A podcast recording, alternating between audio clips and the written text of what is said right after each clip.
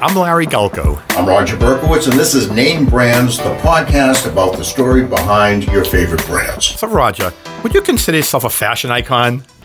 Uh, yeah, I kind of. I mean, you know, f- for purposes of this studio, I suppose.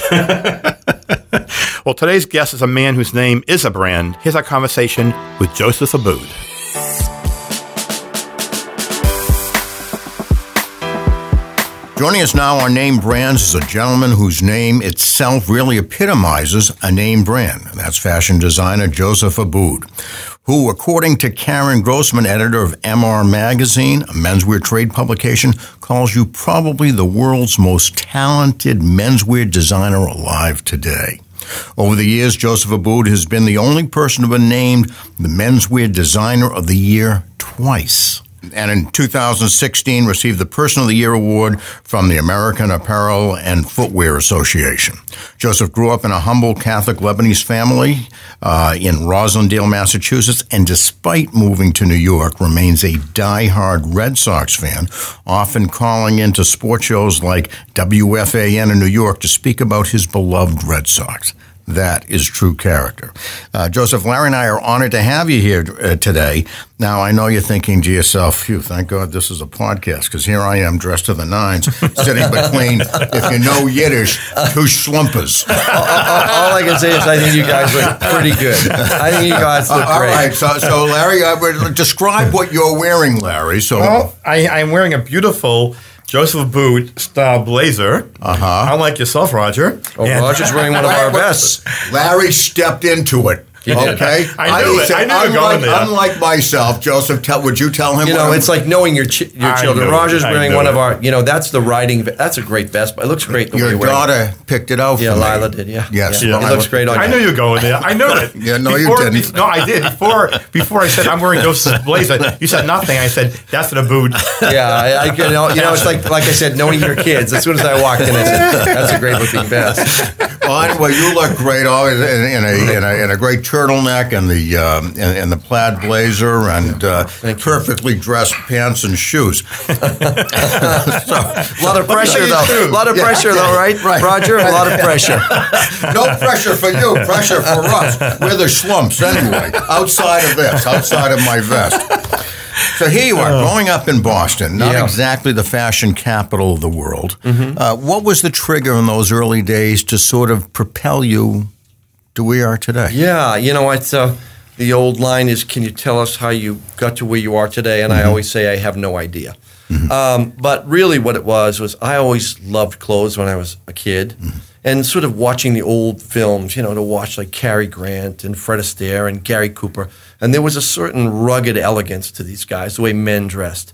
And you know, I I found very early on that dressing well opened doors, first impressions. And um, you know, ironically, was voted best dressed at Roslindale High School. That you know, probably one of my great disti- one of my great distinctions in, in my career. When your other fellow students were wearing sweatshirts and jeans, whatever. Well, right? yeah, and I can just t- to tell you, I was talking about this today. You know, during the Vietnam War and and and all of the protests down Boylston Street, and you know, I was going to school in blazers, shirts, and ties at UMass Boston. Well, all the other kids were in ripped off jeans and peace jackets, but I did it because I had to go to work. And all the kids thought I was one of the professors, but I was really just a kid trying to make a few bucks. But I always did think that dressing well uh, open doors, and there was a certain romantic aspect to it, and an elegance that, uh, you know, I didn't know how to articulate it back then, but I realized there was something special about, you know, being dressed appropriately, and and for men to dress like men and to look like men, and to be the the heroic figure. So, Joseph, you, you went to UMass Boston and you majored in comparative literature. Mm-hmm. That's right. Far cry from fashion design. Right. And then I heard that in your junior year, you had the good fortune um, to go to Paris Yeah. and study there. In Boston, you worked at Louis for many years. That's correct. And I believe it was the meeting of Ralph Lauren. Yeah, I met Ralph Lauren there, So yes. sh- sh- share with us that defining moment of where you went from Boston, being a stock boy and designer and the and a sales consultant, to the big lights of the Big Apple. So uh, I was fortunate enough. Uh, UMass was wonderful. I was fortunate enough to get a scholarship to uh, go to Paris for my junior year and to study at the Sorbonne and to live in Paris. Now, for a working class family, we could have never afforded that, uh, and that was, uh, you know, I'd never been on a plane before. Uh, at 17 or 18 years old. And if we traveled, it was to Connecticut or Providence. Those were the glamorous spots uh, for vacation. So that year in Paris, you know, I used to take the T all the time from um, Forest Hills into downtown Boston. Right. So the T to me was a working class uh, man's way of, of uh, getting from place to place. So I get to Paris, and I remember one, one thing that really hit me. I'm, I'm on the metro in Paris, and the doors open up at the, at the opera stop. And a man walks in in a tuxedo, and a woman walks in in a, in a gown. And I said, I don't know what world this is, but this is a world I want to live in. And I, I always remember that was one of those defining moments of the style and sort of the easy glamour of a city like Paris. Now, this is 1970, 71. So there were no Starbucks there, no Star. It was a completely different world. Communication was much different then. But I saw a world of beauty and style that was everywhere in the architecture and the cafe society. And so when I came back, um, that sort of stayed with me. And that, you know, a, a story that um, was so important. I had a difficult year that year in, in, in Paris. My mom was diagnosed with breast cancer and she was dying. And my sister wanted me to come back, and I had to make it through the year. I didn't want to give up.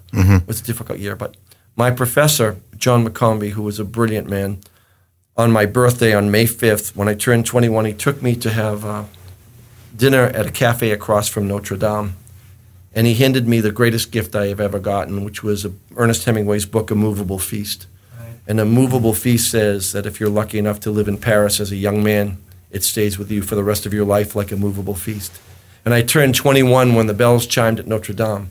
And so that changed my life in terms of my view of where I wanted to go and what I wanted to do, and the, and the style that I was surrounded. I remember that night like it was yesterday, and uh, that really did change my life. Very interesting. Very, you know, it's funny that you you mentioned that. Uh, coincidentally, when I turned 21, I was in because I was on a semester abroad. I was I happened to be in, in Amsterdam Yeah. at the time, but I, we used to hitchhike weekends to get to Paris. Yeah, Oh, yeah. And I Easy way to remember being around. Hitchhike. 21 in Paris, and you're right, it was a magical place. It was, it particularly was. when you're that age. And when you turn 21, and you know, I studied literature and I lived in the Latin Quarter, and it was two streets over from Ernest Hemingway, and there was this sense of the expatriates, and you could feel the history and the richness. And there's a there's a sadness and a and a and a, and a magical experience in Paris when you're young and you have challenges. It it really did change my life. And in you started working with Ralph Lauren in in, In the the, early 80s. 80s. Yeah. What was it that you learned with Lauren in those early Yeah. years that Right. I had two great mentors in my life. One was Murray Pearlstein from Louis of Boston, who was like a dad to me. He was a tough guy, but probably one of the most brilliant merchants I've ever met in my entire life. And we don't have many of those today. Most people are numbers driven and they aren't instinct driven, they aren't merchants. So I'd spent 12 years with him and then five years with Ralph, who is one of the, who fiercely protects his brand. One thing Ralph knows is what his brand is and what his brand isn't. So what I learned from Ralph is focus, dedication, and being true to who you are. And I loved working with him. I, I see him occasionally. You know, we live in the same town. Um, and you know what? He was a huge part of my life. But it was because of that and because of Louis that I said, Am I any good?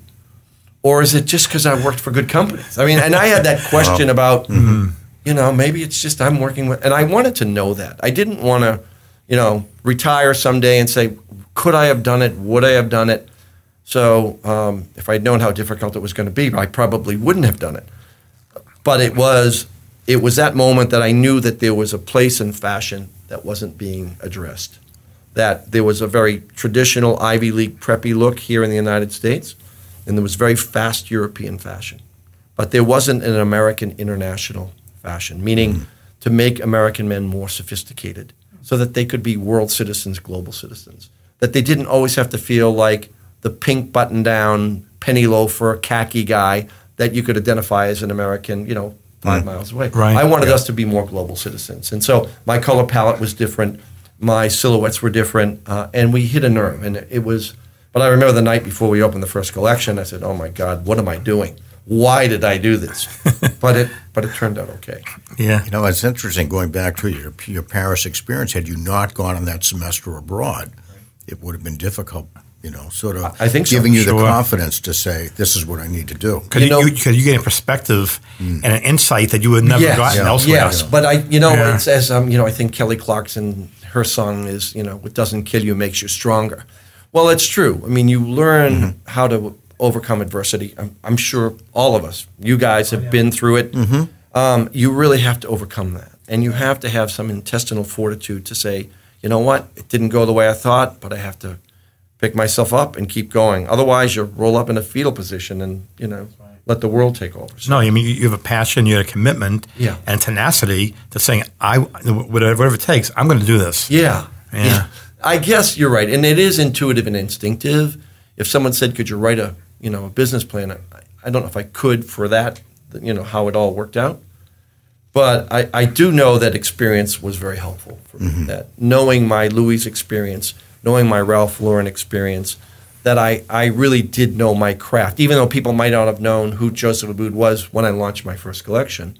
By the way, it's this is our 30th anniversary. this Congratulations. Very you know, nice. and, and sometimes survival is the greatest form of success. So yeah, thank That's you very much. no, absolutely. yeah, Absolutely. so um, it's it, it's we've had some challenging times, but I I love every minute of it. You know, in 30 years, right? If we, if we could roll back the Joseph Abboud reel, Mm-hmm. is there one or two things that you would have maybe taken a different path, a different angle at? yeah, a couple of them. Yeah. Um, I I've always tell the people, that I've taught courses at Fordham University called the Management of Creativity, and I try to tell creative people how to use their instincts intelligently, to uh, to to really kind of study what you're doing and the decisions that you make. And I made a couple of decisions on choosing some people in management because it was it was expedient versus and my gut told me not to do it and I was 100% right I shouldn't have done it. We've all been there, Joseph. Can I tell you something? You know, Roger, I, I think about that was one of the defining moments that created a lot of problems for me. Uh, turned out to be a dishonest guy and and uh, legal issues and but but those things, you know what? It happens to all of us. And I don't know if you can. I always say too, no one goes through life undefeated. It's a question of it builds character and, and helps us overcome Right. stuff. Take the punches and come back. You, you Yeah. have to do it. You know? Yeah. And as I said, anybody with success and experience like you guys know exactly what I'm talking about. It's important to teach young people, especially when I'm teaching Mm-hmm. courses, to understand that it's not going to be a straight road to success. They're going to you know, it's interesting. changes. I'm not sure the millennial generation actually gets Yeah. that. It's a, it's it's because it's not that they're not smart. It's it's more like the Asian culture, which respects age and wisdom.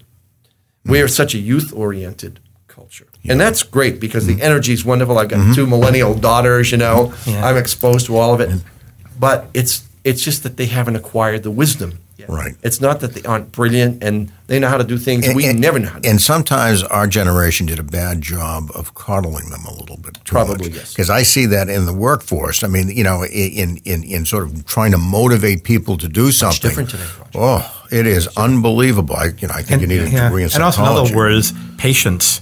You know, they lack a lot of the patience Right. that it takes. Larry, to- when Yeah. we when we were doing this, Yeah. my parents, you know, first generation, said, you know, keep your shoes shined, say yes sir, and no sir, always present yourself.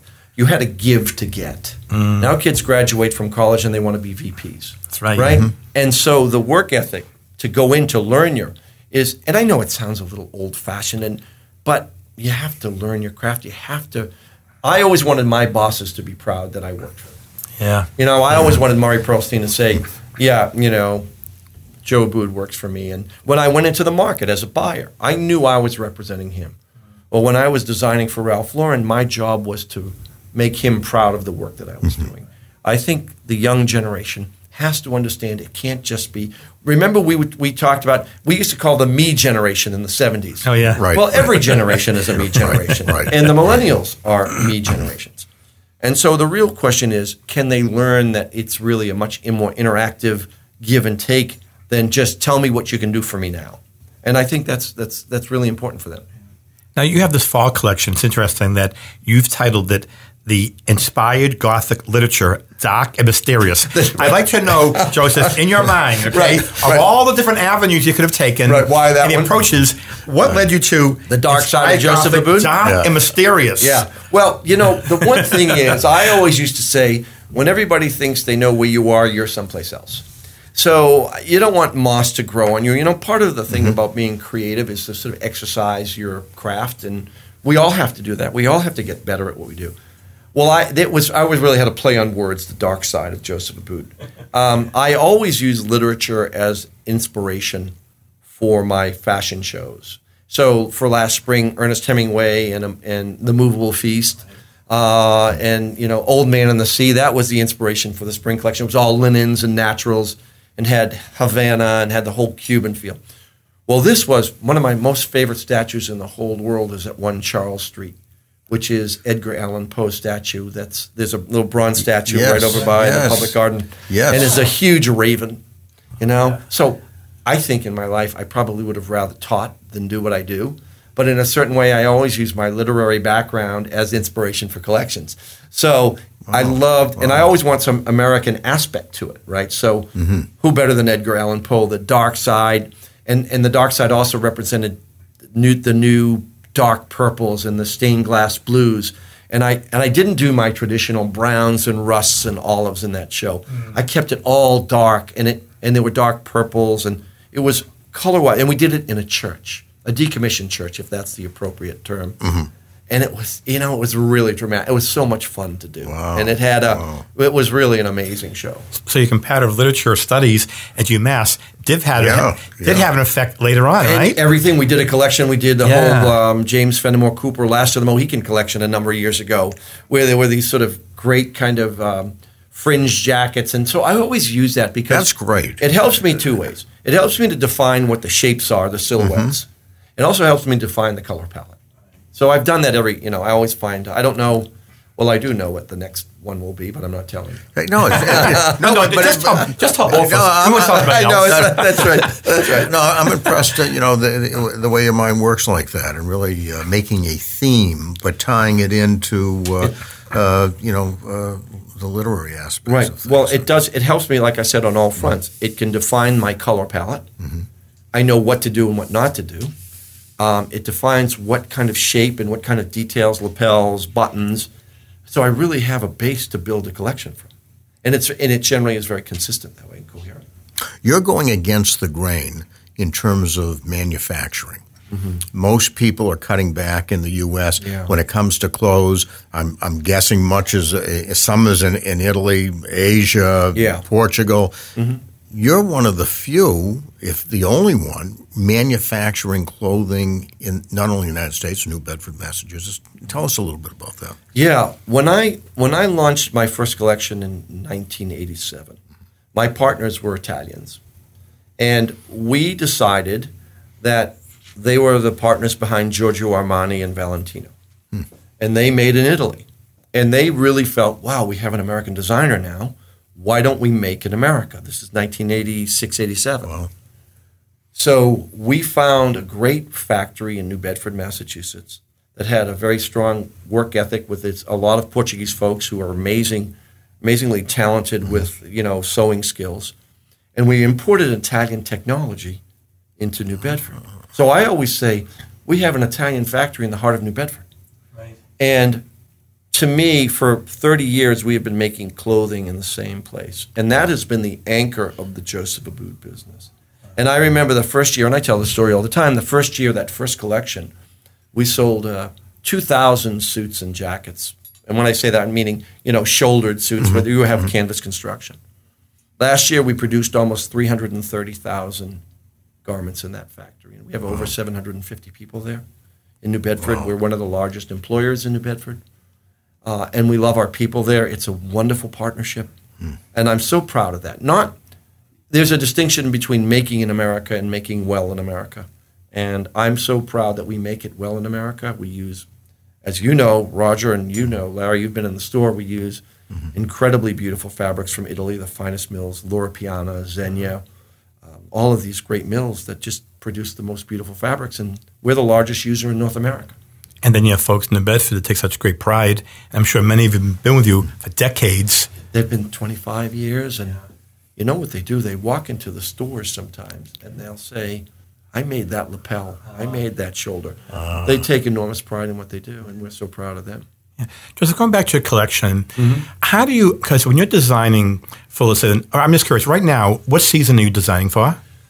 Unfortunately, I live in three seasons. I'm I'm designing fall 18 now. I'm finishing up and watching the deliveries of fall 17, and I finished up all the design ends for spring 18. So I and even I get confused sometimes when I'm looking at my fabrics. I'm going, what season am I looking at? Uh, I'm I'm I'm sort of we're just in the beginning process, or sort of almost to the mid process of fall 2018, a year from now. So when you're designing right now, and even the the Gothic collection, how do you intimately know uh, the emotional relevance to the customer that you're selling to? And can Yeah. you define who is that person you're selling to in terms of either demographics, psychographics, lifestyle? Mm-hmm. Right. Well, you know, I think there's. I always think about as much as I love doing the runway, and Mm-hmm. the runway is an art form, right? We know that we exaggerate what we do, but my goal is for the customer, my customer who trusts me. Mm-hmm. That can I provide him for the clothes that you, you know, if if you're traveling, can I provide a suit that you can use as a dressy suit, and then decide I'm going to throw the jacket on with a pair of jeans and a turtleneck. So I'm always thinking on the on a more pragmatic side when I design for guys because men shop differently than women. Um, they're more investment oriented when they want to buy their clothing. I'm very very um, focused on all, what you just said. Does it work for them? Do they look good in it? Do they get compliments? And will they come back? And so I and and you know the relevance of I you know I can go out there and have a great artistic dream, and sometimes I might want to use that as theater and as an art form. But ultimately, I want to come back to not designing for the press, but designing for you guys, designing for the consumer, because that's where you win or lose. You know, um, the press doesn't pay your bills. No. And Right. the customer becomes your brand ambassador. They are and your. you have legions of cannot- fans, you can't pay for that. And, and you know that better than anyone, Larry. That clearly happy customers. I mean, the, you know, we we in our New York on our Madison Avenue store in New York, which is our flagship store. You know, it's at 49th and Madison. So we're at we're right across from some great hotels. We're right near Saks. The amount of international customers that we get who don't really know the brand is fascinating to me. I try to get in the store maybe once a week mm-hmm. just to observe.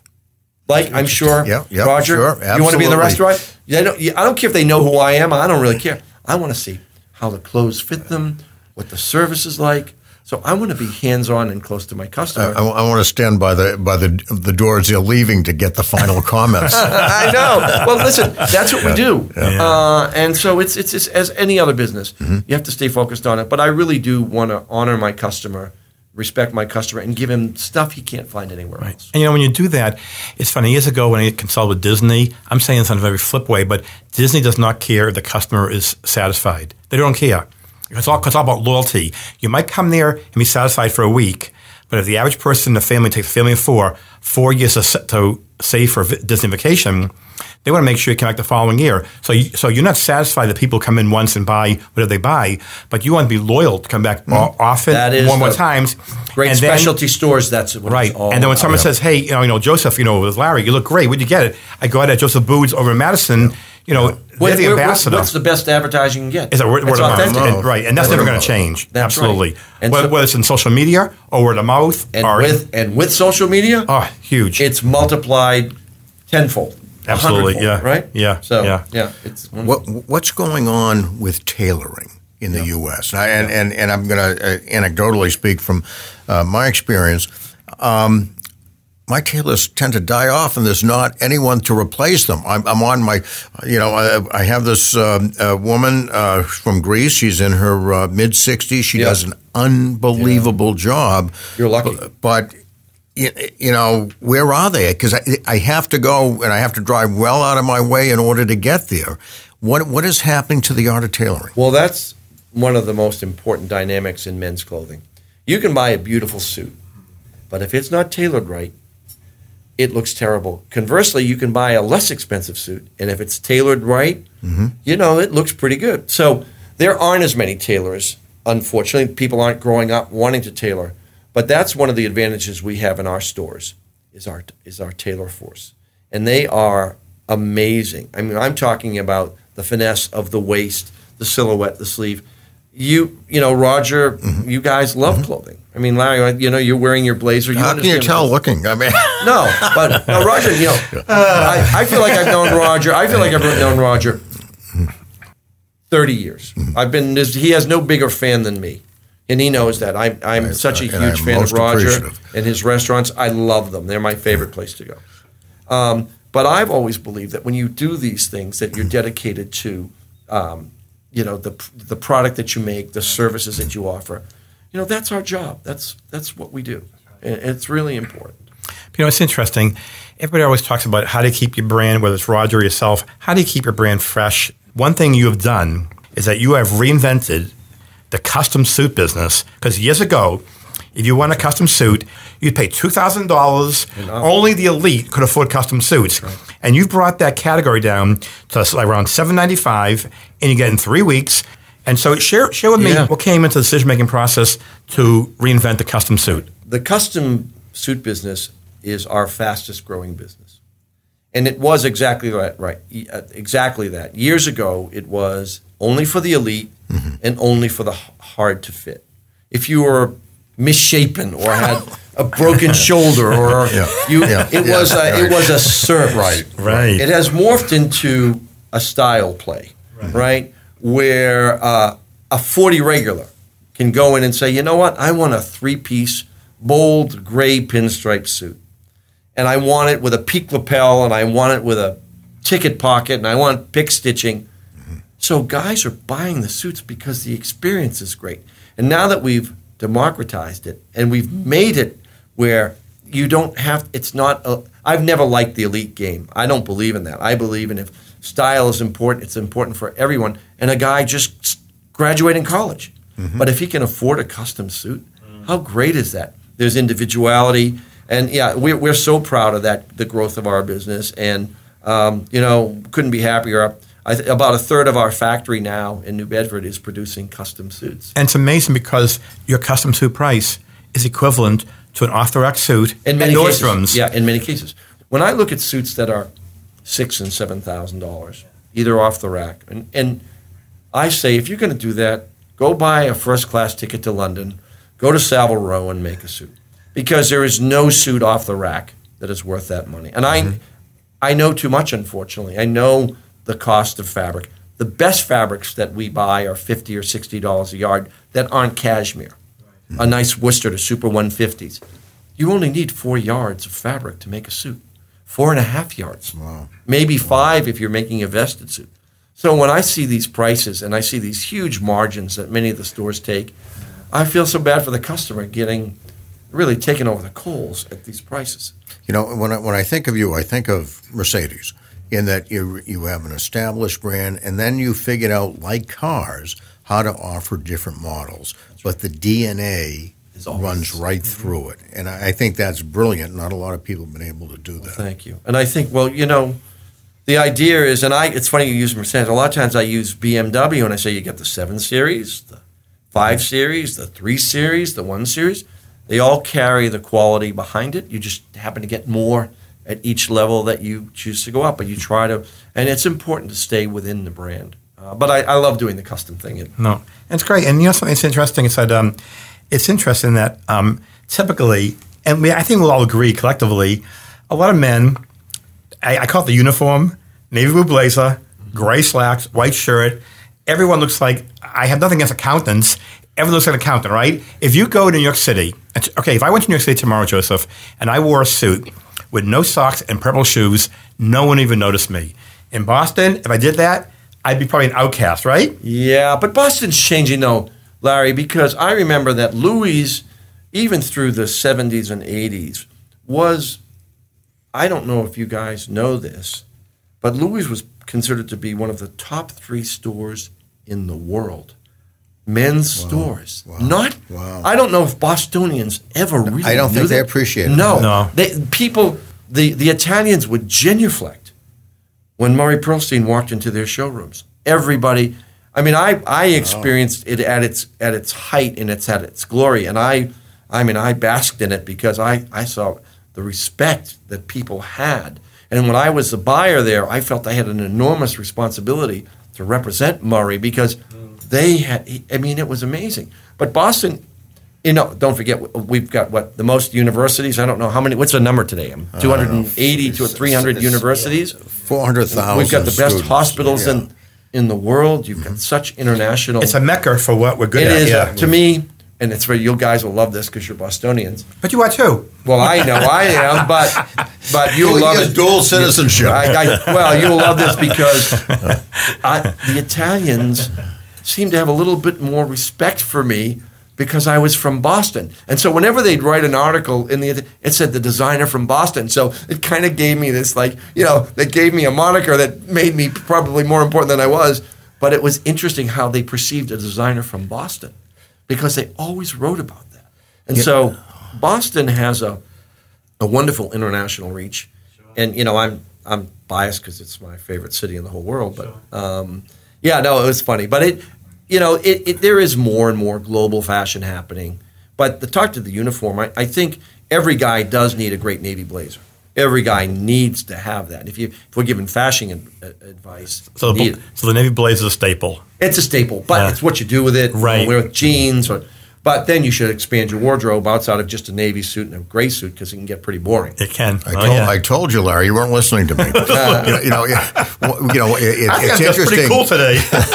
You know, You it's guys interesting just to, just to go back on something you said about Boston being sort of international. I got this odd telephone call maybe four or five years ago uh, from an Italian manufacturer uh, whose founder had passed away, and they were going to do a retrospective of him at the Museum of Fine Arts. And they wanted to know if they could have one of our menus to put in the retrospective because he was a big fan. Oh my God, that's but that's the greatest award you're going to win. That was Brioni. Is that? Can, can, I couldn't believe it. Oh, I- my I- God. Yeah. So I mean, Yeah. it's sort of like so. So Boston did draw, to your point, Yeah. a lot of these Yeah. folks to you know in there. I had no idea. Well, I think Lou. I mean, a lot of them came to mm-hmm. see Louis Yes. as people shopped, mm-hmm. and so yeah. But even even beyond that, certainly with the universities and hospitals, and and this city's alive with youth. It's just the, the best place. Joseph, you know, I mean, years ago, I don't know how many years ago, Casual Fridays Roger started, what, Yeah. 20, 30 years ago, whatever? Yeah. There's an article that came out about You- you- Taylor. I hope you got rid of the leisure suit, Larry. yeah, well, that, tell you stories about those. I still have my Nehru shirt.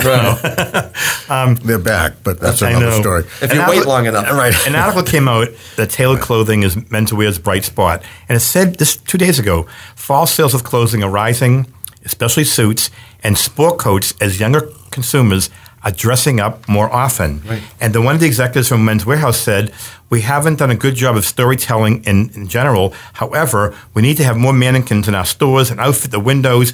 But right now, suits are outselling sport coats three to one. I'm, I'm kind of shocked at that number. Mm-hmm. kind of I thought with the casual yeah. world today, suits were really taking the, back. the young guy is getting dressed. Really? the millennial is getting dressed, and they, you know what? They're graduating college, and they're throwing their chests out, and they're going, "Man, I look pretty good." They they are on a path to success, and you do have to dress the part. I'm telling you, you, you know, you can't do business in your pajamas. So it's great to see that. What what this reminds me of, this I, I've said this a couple of times. This period in style, men's style, reminds me of the early 1970s, where there was an incredible energy. It was way out of control then. It was very strange. It was a sexual revolution, the late 60s, a peacock revolution.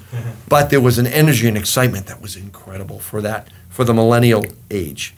This consumer is, is he's more controlled, but there's that energy again. so it's Paisley great. shirts. Yeah, And- you, you remember and and and, and medallions. Yes, and, you know, right. shirts Yes, open to your navel. But Oh, I, I remember. But- I, I, but me- it was beautiful. I, I remember in those days, I would go visit this girl in, Can- in Canada. I'd be wearing a pea, uh, what's it called the, the pea coat, Yeah. and the shirt and the the, the kerchief, kerchief. right? Oh my God, you The- you the- were the- a, a stylista. You were definitely Really, the the bell bottoms, Bell-bottom pant- pinstripe, but like like the Beatles had. Right. Well, Carnaby Street, uh, and, and I go. I'm in London maybe four times a year. Carnaby Street, which is still there and they still promote it, is still a fashion street. But that really, the fashion, the Peacock Revolution, all came from there. So it was a fun. It was crazy. They were crazy clothes, but it was a fun and it was filled with energy. It was, it was amazing. But, you know, it aligns with what you said because, and then he goes on saying, getting younger customers should be the ultimate goal for all clothing merchants these days, as baby boomers like Roger and I and yourself need fewer and fewer Right. suits. That's right. Yeah. That's right. Mm-hmm. That's right. What we buy is we buy the jackets, we buy the vests. Yeah. We're we're I- we're I cool like enough. vests. We're cool enough to be We are uh, cool. to set our own. Um, yeah. So everybody listening out there, you know, millennials, you know, I always say we're just a few chapters ahead of you, but we're still pretty cool. Um, and this generation is is the, the boomers, and the great thing about the boomers is that they can do what they want to do. So style is still very important for them. But coming back to something you said much earlier, I don't believe in demographics as much as I do psychographics. I've always I said that to you before that I really believe that I can get a 28 year old guy in the brand and I can get a 58 year old guy in my brand. If he likes, mm-hmm. and I, you know, you can't be all things to all people. Right. You just can't be. Right. You choose who you want to be, and if and if it's good, people will find you. So, and that's how I feel. At the end of the day, and, and you, you talked about this as sort of an underlying thread, it really is about value as well. isn't it? For sure. Yeah. I mean, customers are too smart today. You know, and I, I, you know, one of the things that I always say, it's not about price; it's about price value. It's not how much you spend; it's what you get for the amount you're willing to pay. Exactly. You know, and I also think style is it's not about a generation. It's really about you and whether you're 28 or 48 or 58 doesn't. Style is a very personal thing. So, Joseph, what happens, like, I'm going to call it, Roger, like recycling? You know, all of a sudden you see Madras is hot, Paisley's hot, Right, right. Seersucker is Right, hot, right. and it goes away. Right. And then all of a sudden It shows appears up again, right? Uh, The life cycle of some of these fashions, like, why and how does it show up? Will Seersucker ever show up in a Joseph Abboud brand? A hundred percent. Yes. And, I bought a seersucker pair of pants last year. Yeah, and you know what now? But there's there's new ways of creating seersucker. So now we can add a little stretch to it if we want. Now we can we can tea stain it so that it has a more vintage feel. So there are different things. It always comes back. Doesn't ever really come back exactly the same way. Hmm. But I laugh in menswear because there are only so many mo- motifs: double-breasted, single-breasted, three-button, two-button. Oh, it's new. It's not new. You know, it's like a dog chasing its tail. We we live in a, in a, in a more narrow range of options, but I always laugh when you know, is it coming back? Are the ties going to get wider? You're going to see lapels getting a little wider. You're going to see ties getting a little wider. You're going to see pleats and trousers coming back. For the guy that never got out of them, he's, he's more in style than he- Really? than he He's even looking you, Larry. even though he doesn't know it. I do not have, I'm not wearing pleats. Right, but Will you tell him quit picking right, on me? Right, right. But you know, it's great. It's one of those things where you know, it's just, it, there's there's a rhythm to it. And my job as as a designer, and if I really want to be uh, dedicated to my customer, is to understand where to take my customer in a smart way. I never want to make him look bad.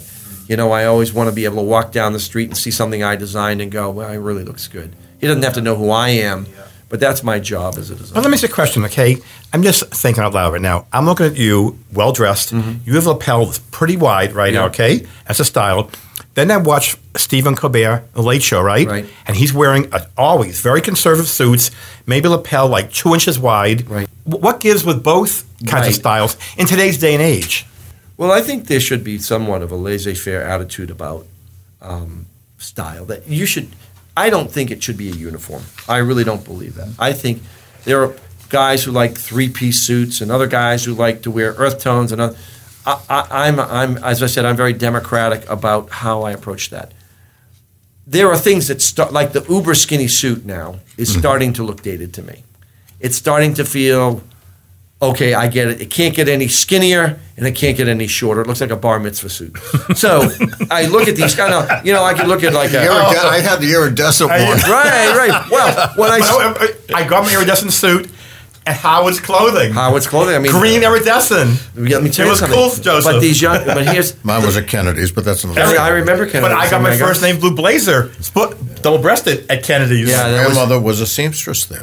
Wow. That's amazing. You, you realize how many great men's specialty stores there were when we were growing up? Oh yeah. There was Sumner's in Boston. If Oh you yeah. Yes, I do remember. Yeah. Louis in Boston. Martini Carl. You Ma- may remember. Martini. Martini Carl. Carl. I forgot all You about may, re- that. and they were, and every city had great men's specialty stores. Mm-hmm.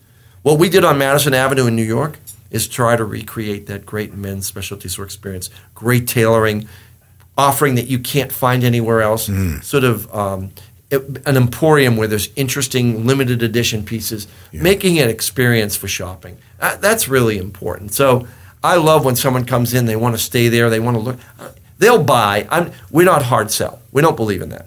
We believe the product is good enough. If you really want to buy something, we're there to service you. But I love when they come in to explore. It's a fun thing to have them come in and see what you do. Yeah, no, I I, I went in there, uh, you know, for a suit and some.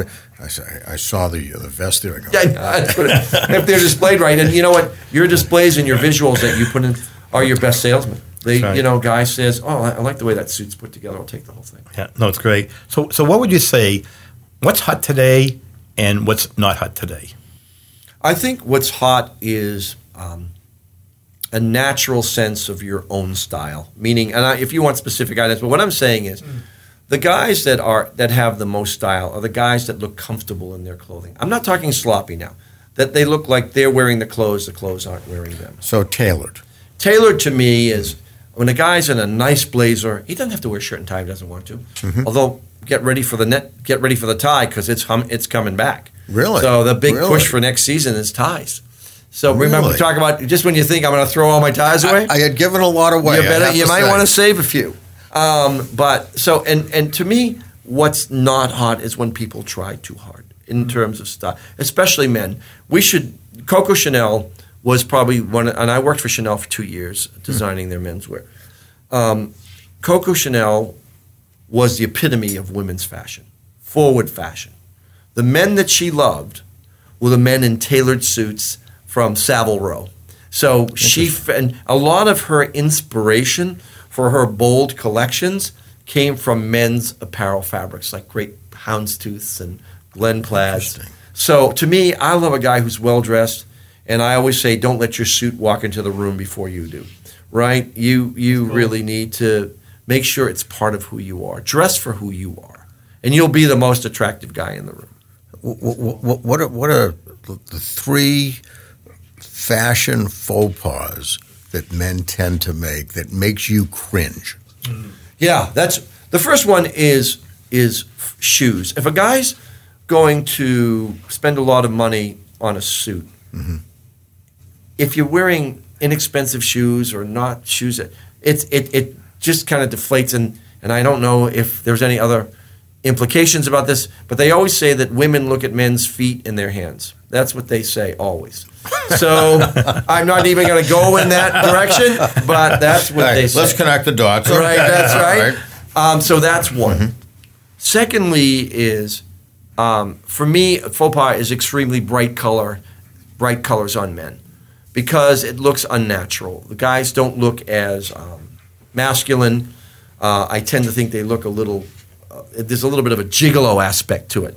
Um, and if I had to say the third thing is poorly tailored. That's that's most men don't realize when they buy a suit. To your point earlier, Yeah. Roger, how important tailoring is. To have the sleeves mm-hmm. your right length, the length of your pant right, a little bit of shape through that, so that it looks like it was a suit made for you, not that it was a hand me down. So those things, like you know, you pick up from you know, I see- you know that those are the things that really. Uh, I'm guessing you're also not a fan of the whales on the pants. And, and Well, the, I, and, and the, and the green I, I, shirts. I, I and the mean, I, listen. Let me tell you something. Nantucket I, Red slacks? I, I am a huge fan of Nantucket. We go there a lot. I love Martha's Vineyard. I love the Cape. I'm not a huge fan of whales and lobsters and anchors on my pants.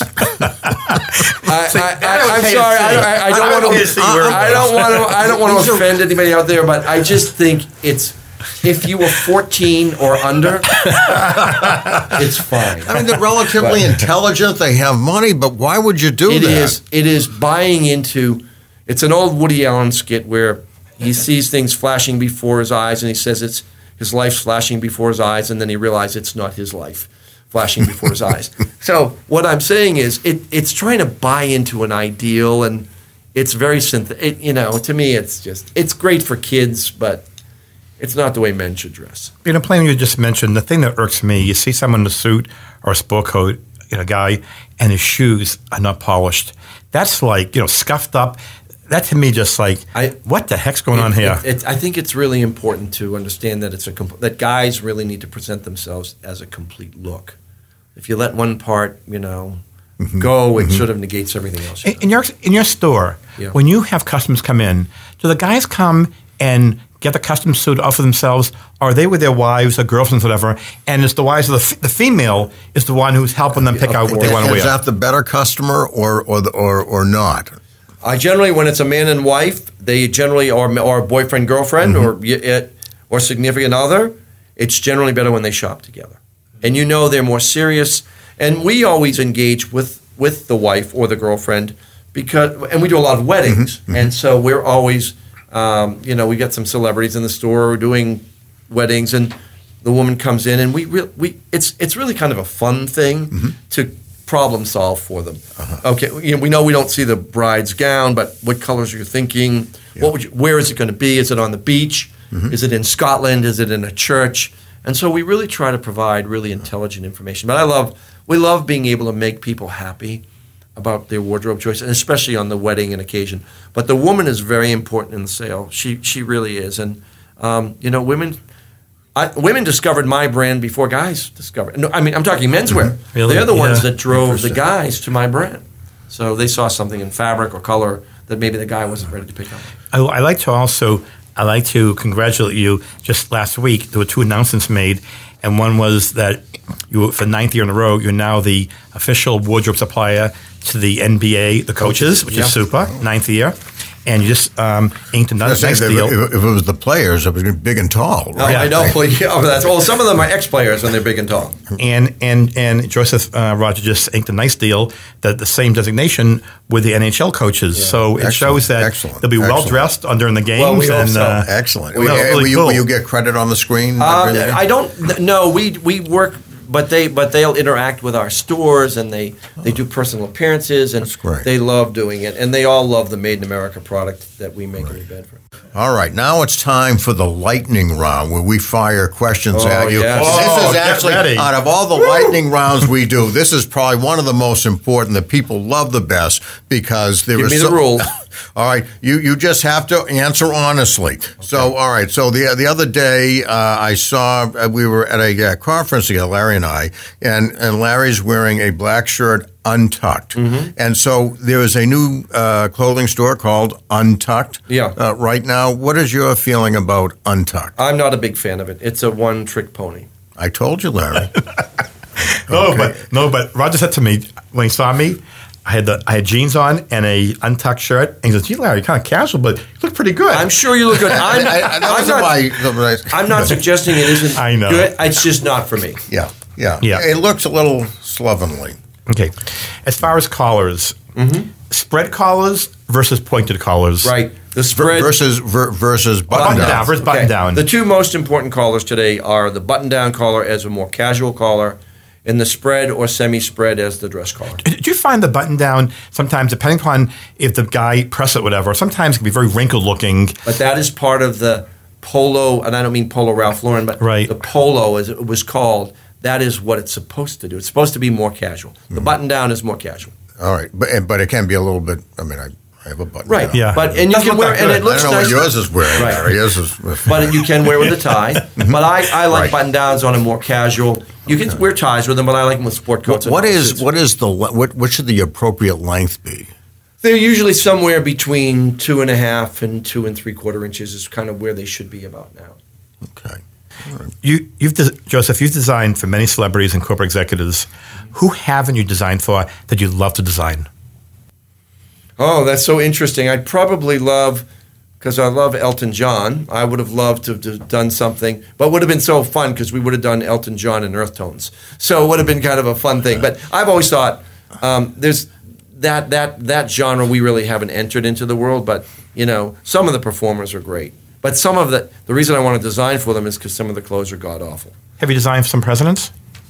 Well, almost yes. For Barack Obama in a, in another life of mine, and then uh, Mitt Romney, uh, who was almost president. We've done something, and Mitt, who I I'm a huge fan of Mitt Romney's, and um, you know you couldn't ask for a better runway model than Mitt Romney. I mean, he looks presidential. Looks great, yeah, yeah, looks great. Yeah.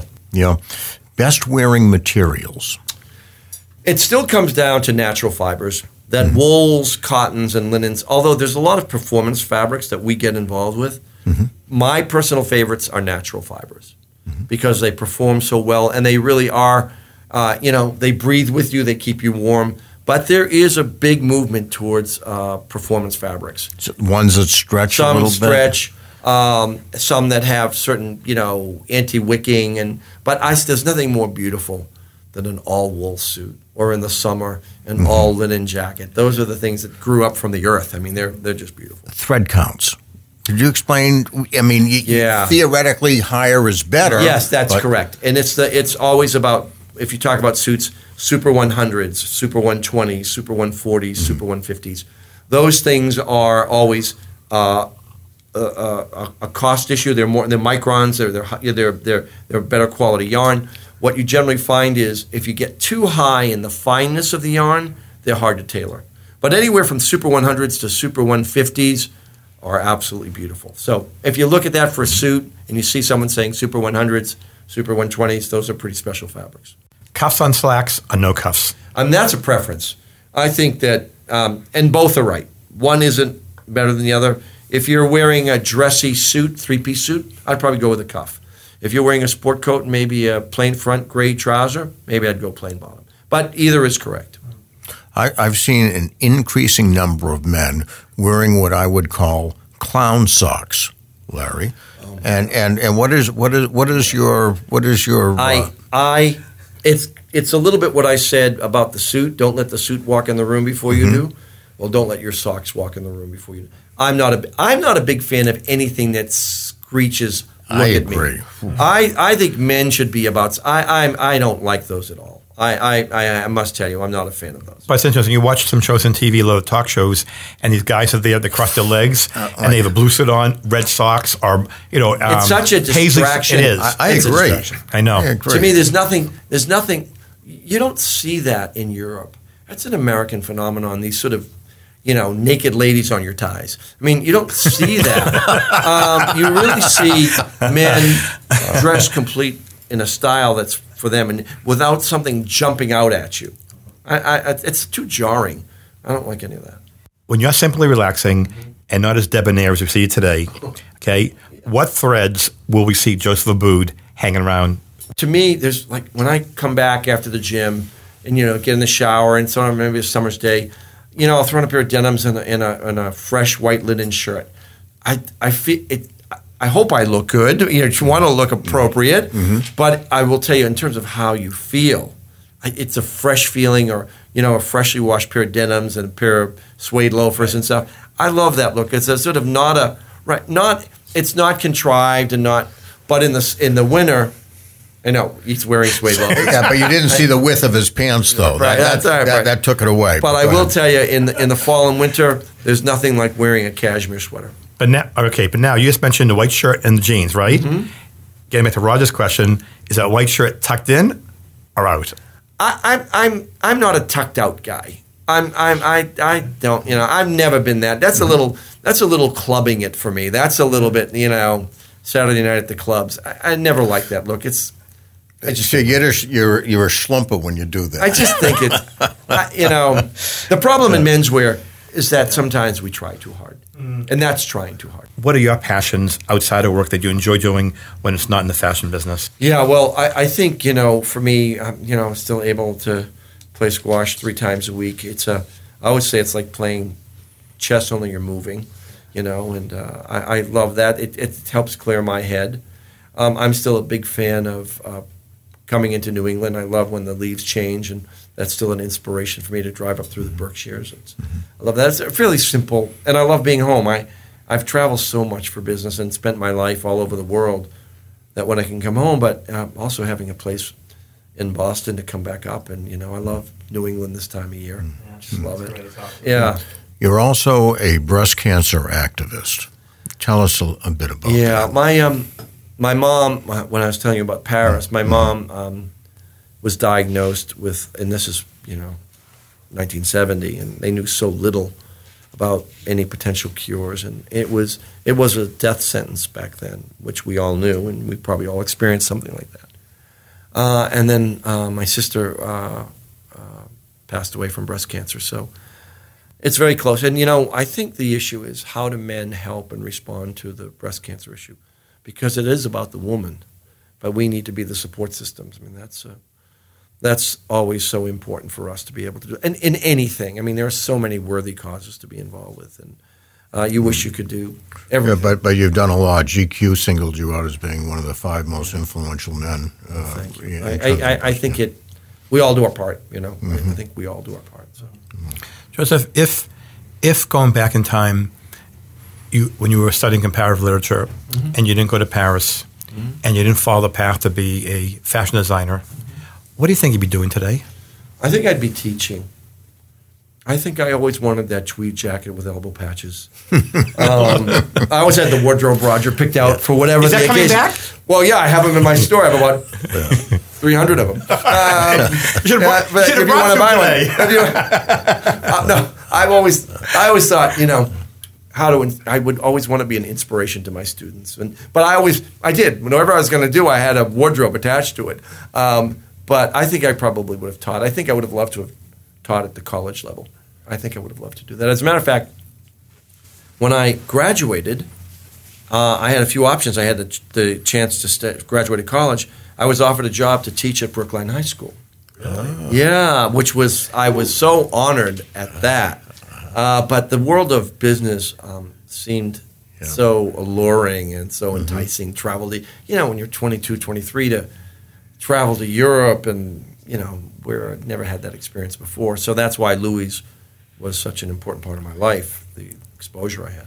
Joseph, if you could leave um, folks, that your, your customers, fans, or um, with a bit of insight into Joseph Abboud, the man, the the um, the brand, uh, what would you like them to remember? Right. Well, that's interesting. I mean, I always think that we have to know our place in the universe, all of us, and we have to know what we do. We can't take ourselves too seriously. I've always wanted to know that I've tried to do the best job I could do for my customers.